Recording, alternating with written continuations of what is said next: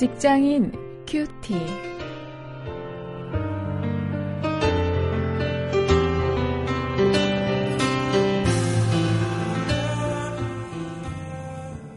여러분 안녕하십니까? 6월 29일 오늘도 여러분과 함께 말씀을 묵상할 저는 원용일입니다.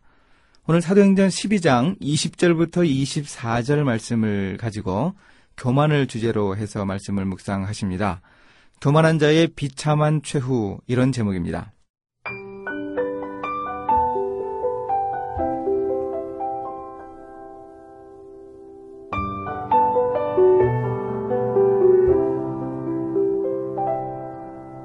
헤롯이 두로와 시돈 사람들을 대단히 노여워하나 저희 지방이 왕국에서 나는 양식을 쓰는 고로 일심으로 그에게 나와 왕의 침소 맡은 신하 블라스도를 지나여 화목하기를 청한지라 헤롯이 나를 택하여 왕복을 입고 위에 앉아 백성을 효유한데 백성들이 크게 부르되 이것은 신의 소리요 사람의 소리는 아니라 하거늘 헤롯이 영광을 하나님께로 돌리지 아니하는 거로 주의 사자가 고치니 충이 먹어 죽으니라.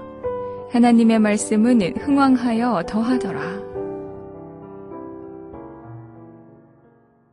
우리 역사 속 또 세계 역사 속에서도 마찬가지죠. 독재자들이 있었는데요.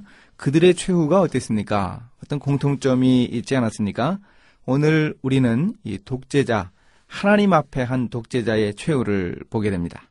이 정치적 목적으로 야고보를 죽였던 사람이 오늘 본문에 나오는 헤롯 아그리빠인데요. 이 사람은 이 정치적 야욕이 많은 사람이었습니다. 이 본문에서 이 두로와 시돈에 대해서도 이 식량 공급을 중단하는 일종의 경제 봉쇄 조치를 취했던 것으로 보입니다. 헤롯 아그리빠는 이렇게 이 정치적인 술수에 능한 사람이었습니다. 그러나 이 사람은 그런 자기의 정치적인 야욕 때문에 결국 비참한 최후를 맞게 되었습니다. 21절부터 23절에 보면 하나님의 영광을 가로채는 자의 최후가 어떤 것인가 잘 보여주고 있습니다. 이 백성들 앞에서 번쩍이는 왕복을 입고 나섰던 헤롯은 백성들이 아부를 섞어서 이렇게 칭송하는 말에 귀를 기울였습니다. 신의 소리라. 아, 이건 사람의 소리가 아니라 신의 소리라 하는 말에 크게 만족했습니다. 하나님 앞에서는 결코 용납될 수 없는 이런 교만으로 인해서 헤롯은 결국 비참한 최후를 맞았습니다.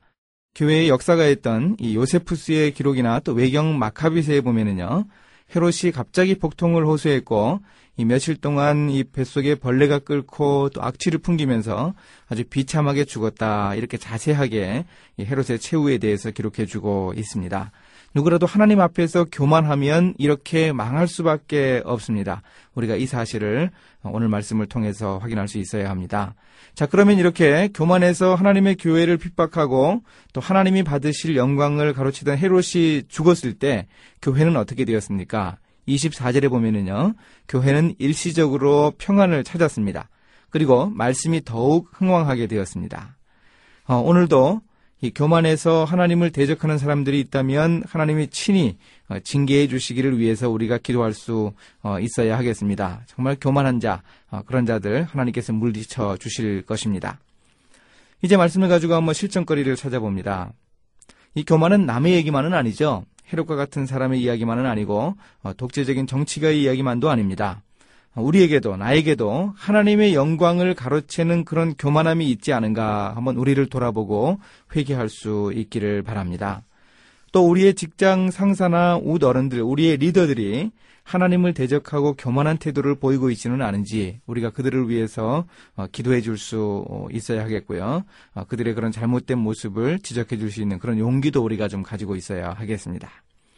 이제 함께 기도하시겠습니다. 하나님, 제가 교만하지 않게 인도해 주시옵소서. 하나님을 무시하고 하나님의 것을 빼앗는 교만한 사람들의 그 못된 교만을 꺾어 주시고 하나님이 홀로 영광받아 주시기를 원합니다. 예수님의 이름으로 기도했습니다. 아멘.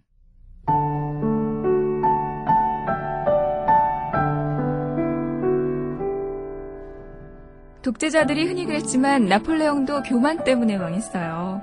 그는 러시아 원정을 떠나기에 앞서 한 귀족 부인에게 자신의 전투 계획을 확신있게 말했습니다. 그 여자 부인이 충고했죠. 인간이 계획을 하지만 이루시는 분은 하나님이십니다. 나폴레온 웃으면서 부인, 내가 모든 것을 계획하고 이룰 것입니다. 라고 교만하게 말했어요.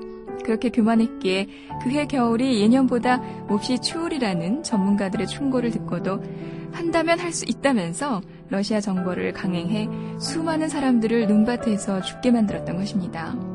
몇 개월 후 그는 퇴위당해 세인트 헬레나 섬으로 유배당하고 말았습니다.